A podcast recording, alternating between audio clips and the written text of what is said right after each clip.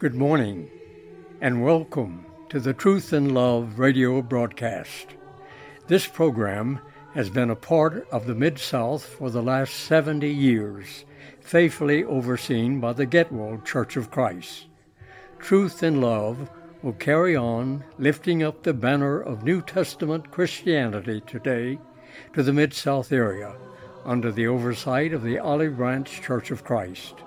Please join us now as Mike Hickson opens the Bible and shares the truth in love.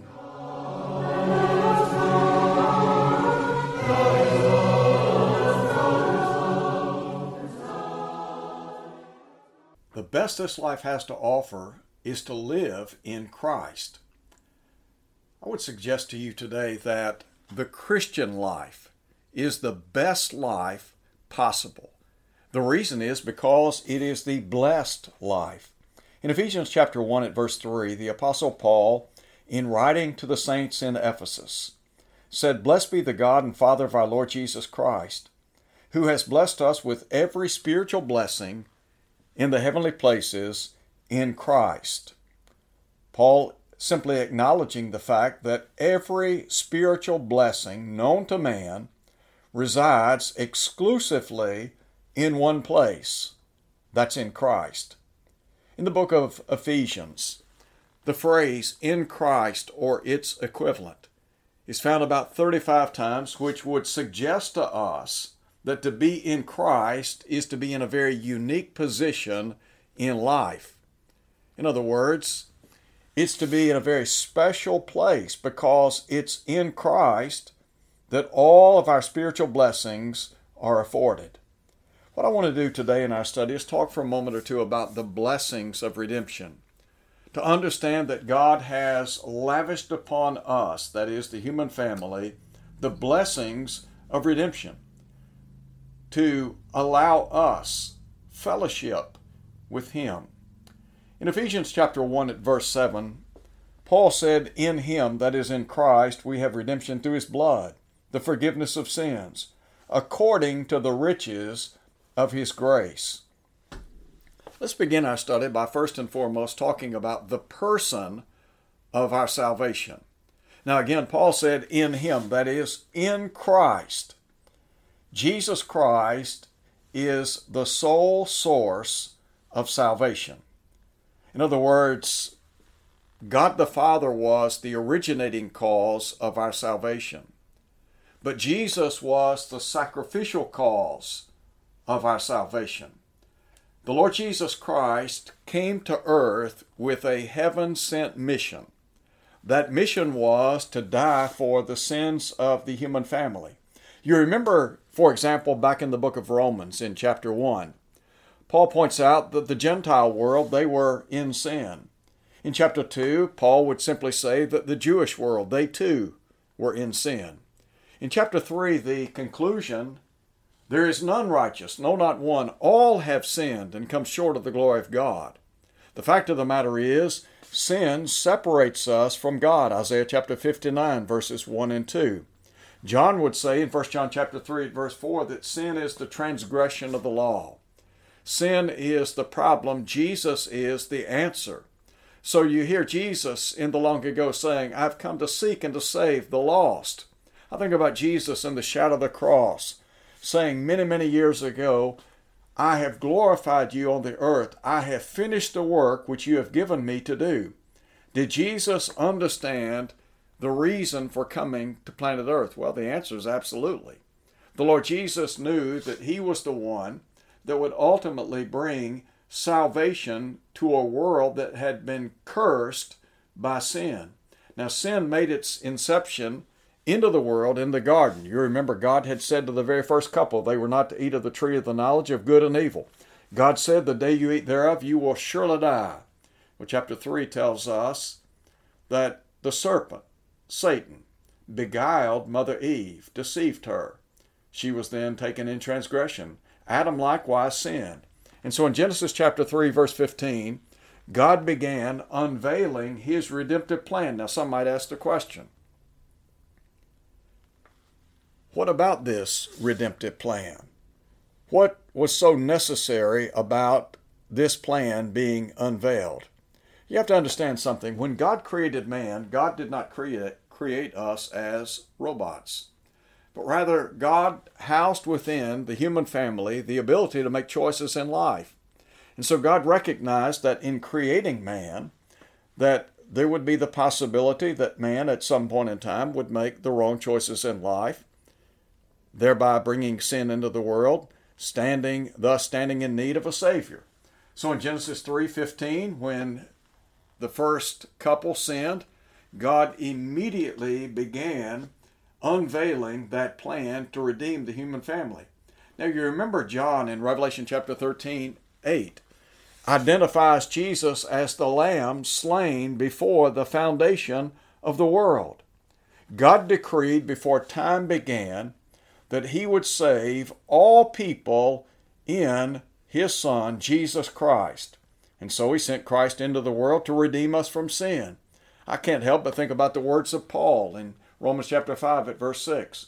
When Paul said, "When we were yet without strength, Christ died for the ungodly." In verse 8, "But God commendeth his own love toward us, in that while we were yet sinners, Christ died for us." You remember in 2 Corinthians chapter 5, Paul would say in about verse 19 that God was in Christ reconciling the world unto himself. Jesus came so that we might enjoy fellowship with the Father. And so he was the agent of reconciliation. In Ephesians chapter 2, verse 16, Paul said that Jesus Christ reconciled both, that is, Jew and Gentile, in one body unto God through the cross. The cross ultimately is what brought both Jew and Gentile together in the one body known as the church. You remember during the earthly teaching of Jesus, he said in John chapter 14 at verse 6, "I am the way, the truth, and the life. No man comes unto the Father but by me." If we want to enjoy fellowship with God the Father, the only one that can provide us access is Jesus Christ, the Son of God. And so Jesus came so that we might have hope. Now, to understand, in a day and time when political correctness reigns supreme, when individuals have bought into pluralism, the idea that there are many roads that lead to salvation and that there might be many saviors. Well, Jesus said, "I'm the way, the truth, the life. No man comes unto the Father but by me." And I think about Peter and John in Acts chapter 4 when they threw the gauntlet down in the presence of the Sanhedrin council. They had healed a man at the gate of the temple, a lame man. So they were brought before the Sanhedrin council, interrogated as to by what power or what name this man had been made whole. And they acknowledged that it was through Jesus Christ. And you remember in verse 12, they said, "Neither is there salvation in any other. There is no other name under heaven given among men whereby we must be saved." If we want to be saved, the only one who can save us is Jesus. Jesus was and is God's answer to the problem of sin. Back in the book of Matthew chapter 1, I mentioned a moment ago, Genesis 3:15 and the unveiling of God's redemptive plan, the promised seed. That promise was fulfilled in Christ. You remember in Matthew chapter 1, the Bible tells us that an angel said to Joseph in the long ago that that which was conceived in Mary was of the Holy Spirit, that she would bring forth a son. His name would be called Jesus. And then note this, "He shall save his people from their sins." In Luke chapter 19, verse 10, Jesus said, "I have come to seek and to save the lost." God is interested in the human family, so much so that he invested in us. How so? By sending his Son. You remember Paul would write in Romans chapter 8 that God spared not his own Son, but freely gave him up for us all. How grateful we ought to be that God has showered upon us, that is, members of the human family, his divine grace, mercy, and love. In Titus chapter 2, the Bible says that the grace of God has appeared, bringing salvation to every man. Did you know that God is interested in you as a human being? That God desires that you enjoy fellowship with Him, and ultimately that you spend eternity with Him in a place called heaven. Well, how do I know that? Because in 1 Timothy chapter 2 at verse 4, the Bible says that God would have all men to be saved and come to the knowledge of the truth. Note, if you would, that three-letter word, all. God would have all men to be saved. 2 Peter chapter 3 at verse 9, Peter said, God's not willing that any should perish, but that all should come to repentance. So God values you highly. God loves you. God desires the very best for you. And as I said a minute ago, the best life is the Christian life because it is the blessed life. And all those spiritual blessings are in Christ. Now, again, Paul said, in Him we have redemption. We've talked about the person of salvation. But secondly, let's note and consider for a moment or two the place of salvation. Paul again said, in Him, in whom we have redemption. Salvation is only found in Jesus Christ. I suspect that most folks in the religious world would be in agreement that salvation is in Christ.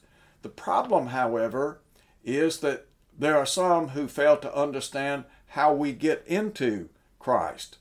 In 2 Timothy chapter 2 at verse 10, Paul said, Therefore I endure all things for the sake of the elect, that they may obtain salvation, listen to him, which is in Christ Jesus with eternal glory. To understand that salvation is located exclusively in one place, that's in Jesus. So here's the question. How then do we get into Christ Jesus? Well, the Bible tells us. We're not left to wonder. In Romans chapter 6 at verse 3, Paul writes, Know ye not that all we who were baptized into Christ Jesus were baptized into His death? So we are baptized into Christ. In Galatians chapter 3, you recall the Apostle Paul said, We're all sons of God by faith in Christ Jesus. For as many of you as have been baptized into Christ have put on Christ. Again, look at what he said. As many of you as have been baptized into Christ. So again, the question, how do we get into Christ? Well, Paul said in Romans chapter 6, verse 3, we're baptized into Christ. In Galatians chapter 3, Paul would say in verse 27, again, we're baptized into Christ. It's in that context that Paul would say there's neither Jew nor Greek, bond nor free, male nor female. You're all one in Christ. And Paul said if you're in Christ, you're Abraham's seed, heirs according to the promise.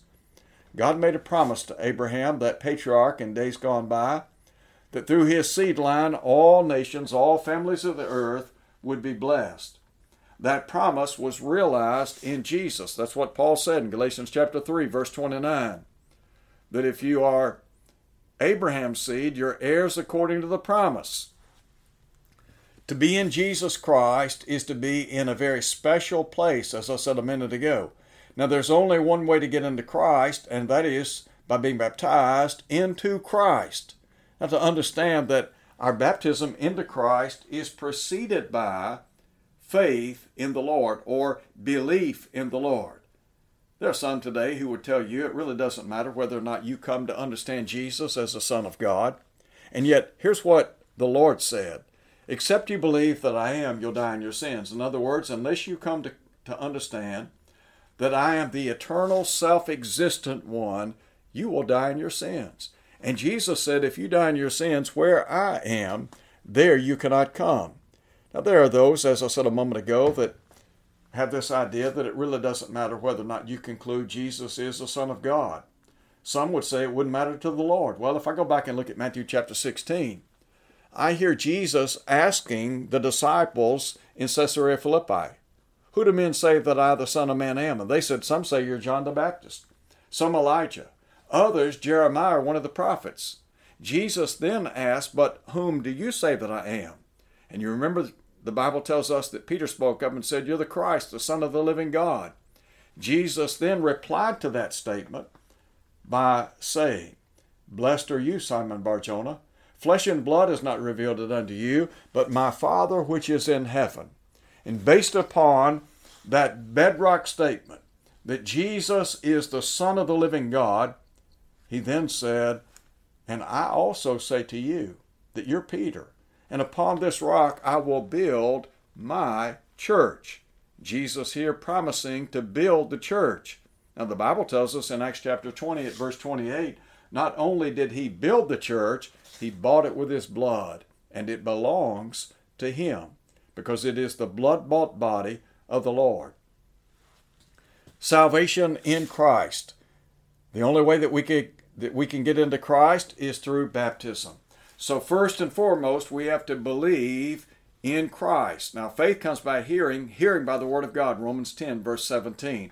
Paul instructs us in 2 Corinthians chapter 5 at verse 7 that we're to walk by faith and not by sight.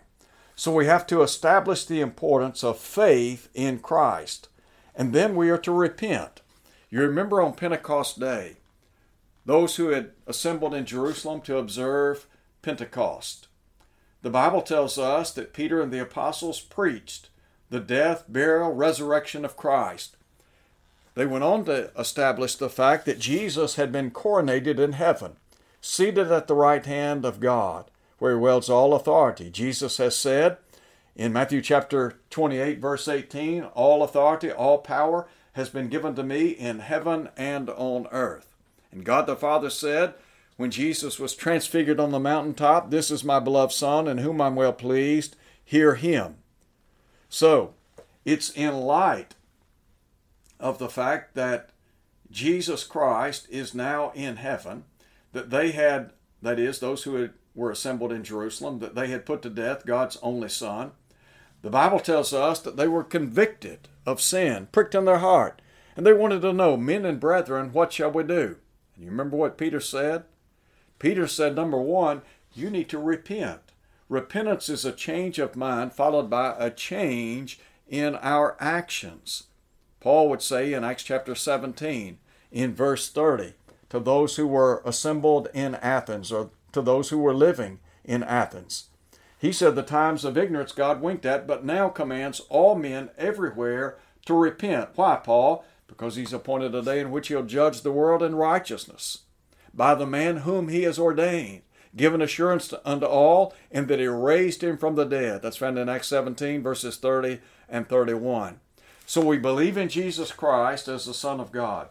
We are instructed to repent of our sins, and then we confess with our mouth what we believe in our heart. And what is that? That Jesus Christ is the Son of God, Romans chapter 10, verses 9 and 10. And then we're baptized into Christ. In Acts chapter 2, verse 38, the passage I mentioned a moment ago, Peter said, you need to repent. And he said, be baptized in the name of Jesus Christ for the remission of your sins. Peter, as you well know, had been given the keys of the kingdom of heaven, Matthew chapter 16, verse 19. Not only did Peter receive the keys of the kingdom, but the apostles as a whole were the recipients of these keys. Now, keys signify authority. On Pentecost Day, when they wanted to know, men and brethren, what shall we do? Peter took the keys of the kingdom and unlocked the doors so that those who complied with the terms of admission could enter the kingdom of God. Now, the Bible says in verse 41 that some 3,000 people obeyed the gospel on that day. They were baptized into Christ. In Acts chapter 2, verse 47, the Bible tells us that the Lord added to the church daily those who were being saved. Here's a question. Who then were the saved? They were members of the church. Well, who then were members of the church? The answer, the saved. Those who were baptized into Christ, they became members of the body of Christ. Now listen, back in John chapter 3, the Bible tells us that Nicodemus approached Jesus at night on one occasion, and he said, Rabbi, we know that you're a teacher come from God, for no man can do the miracles or signs which you're doing unless God be with him. And you remember Jesus said in John chapter 3 at verse 3, verily, verily, I say unto you, except a man be born again, he cannot see the kingdom of God. Now Nicodemus thought he was talking about a physical birth, and so he asked the question, how can a man How can a man be born when he is old? Can he enter a second time into his mother's womb and be born? And Jesus said, Verily, verily, I say unto you, except a man be born of water and of the Spirit, he cannot enter the kingdom of God. Down in verse 9, here's what Jesus said. Marvel not that I say to you, you must be born again. What does it mean to be born of the water and the Spirit? Well, the Holy Spirit was the revealing cause of salvation. And so it is through the words of Scripture that we come to understand the terms of admission into the kingdom of God. Well, what are those terms? Belief in Jesus as the Son of God, repentance of sin, confessing the name of Christ, and then being immersed or buried in a watery grave of baptism. Colossians chapter 2 at verse 12, wherein we rise to walk in newness of life. Now somebody might say, now wait a minute. I thought the blood of Christ is what washes away our sins. Well, the Bible teaches that redemption is based upon the blood of Christ. Paul said, in him we have redemption through his blood. All right, so we've talked about the person of salvation, the place of salvation, but what about the price of salvation?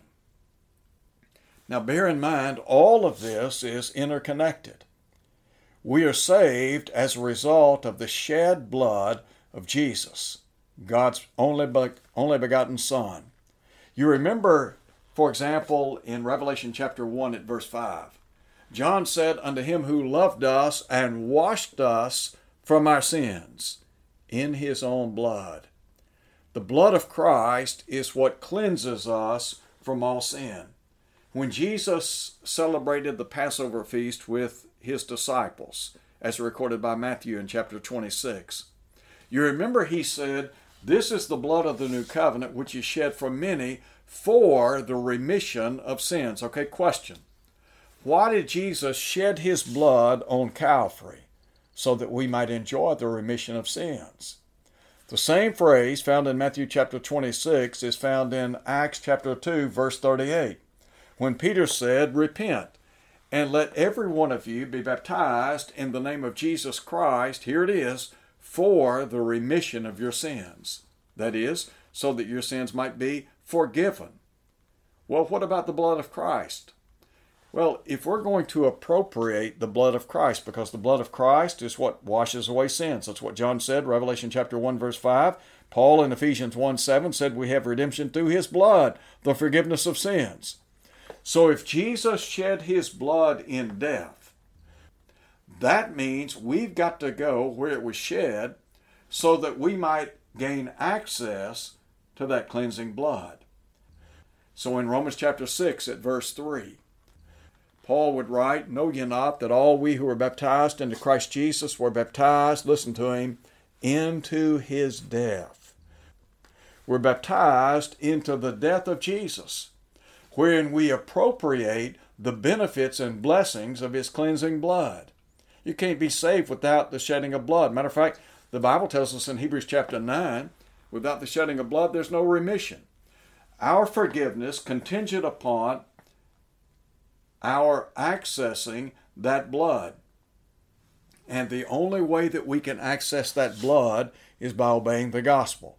Now, I want you to think about what Jesus said in Mark chapter 16, verse 16. There are a lot of people today, they dismiss the importance of being baptized into Christ. Some will tell you right up front, you don't have to be baptized to be saved. Well, let me ask you this. Do you believe that Jesus was the Son of God? And based upon that, do you believe that he spoke authoritatively? You remember again what the Lord said, Matthew 28, verse 18, all authority, all power has been given unto me in heaven and on earth. And Jesus now sits at the right hand of the Father where he wields all authority. And God the Father said, this is my beloved Son in whom I'm well pleased. Hear ye him. Matthew chapter 17, verse 5. So here's what Jesus said. He that believeth, number one, and is baptized, number two, shall be saved, number three. Can you understand that? Very easy to understand the teaching of Jesus. Now to those who say you don't have to be baptized to be saved, did you know that that is in direct contradiction to what the Son of God said? The one who wields all authority, the one of whom the Father said we are to hear? Now Jesus said, he that believeth and is baptized shall be saved. He that believeth not shall be condemned. And then in Acts chapter 2, verse 38, when the church began, the very first gospel sermon being preached in all of its fullness, and they want to know, men and brethren, what shall we do? I can tell you what they didn't hear. They didn't hear Peter and the apostles say, everybody bow your head, receive the Lord Jesus Christ into your heart, and you'll be saved. No, that's not what the Bible says. No, the Bible says they were instructed to repent and be baptized so that they might enjoy the remission of the forgiveness of their sins. I can look over in Acts chapter 22:16. Paul recounting his conversion to Christ. And bear in mind that Saul of Tarsus for 3 days was fasting and praying. Here's a question. Was he saved at that point in time? Well, Ananias came on the scene, and Ananias said, and now why tarriest thou? Arise and be baptized. Now listen to him. And wash away your sins. When were Saul's sins washed away? Not until he obeyed the gospel. Not until he was baptized into Christ. Now listen, once you're baptized into Christ, you contact the blood of Christ and you are added to the body of Christ. In Acts chapter 2 at verse 47, the Bible tells us that the Lord added to the church daily those who are being saved. I hear people today saying that you really don't have to have any kind of formal relationship with the church in order to be saved. That you can have a relationship with Jesus separate and apart from the church. Well, listen, that's not what the Bible teaches. No, the Bible teaches us that those who have been baptized into Christ, they have been added to the body of Christ. When does that occur? When they're baptized? In 1 Corinthians chapter 12 at verse 13, Paul said, by one Spirit were you all baptized, listen to him, into one body. Well, what's the body? He's the head of the body of the church, Colossians 1:18. How many churches are there? Paul said in Ephesians 4 verse 4, there is one body and one Spirit, even as you're called in one hope of your calling. One Lord, one faith, one baptism, one God and Father of all, who is above all, through all, or over all. There is only one body or one church. And those who access the blood of Christ are added to the church. In Acts chapter 5, verse 14, Luke said, and the believers were increasingly added to the Lord. Well, how were they added to the Lord? They did what the Bible said to do back in Acts chapter 2 at verse 38. They were baptized into Christ, and the Lord added them to the church. And he'll do the same for you today. If you'll obey the gospel, you can enjoy the benefits and the blessings of God's redemptive plan. In Ephesians chapter 1, verse 7, Paul said, in him we have redemption through his blood, the forgiveness of sins according to the riches of his grace. So we have the person of salvation, the place of salvation, we have the price of our salvation, and then we ought to live in praise to Almighty God. No wonder Paul said that all of this is according to the riches of his grace. In Ephesians 1:6, Paul says, to the praise of the glory of his grace, by which he has made us accepted in the beloved.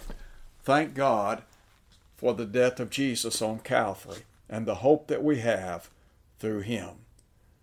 Hope to see you back here again next week. Until then, God bless.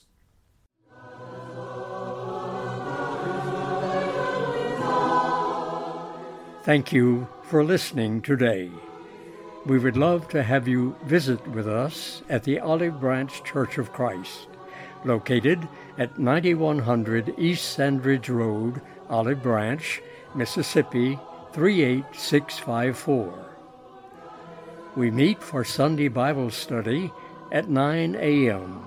Worship is at 10 a.m. Sunday afternoon study is at 1 p.m. Tuesday morning class, Bible class, is at 10 a.m. Wednesday evening Bible class at 7 p.m. Please visit our website, www.olivebranchchurchofchrist.org.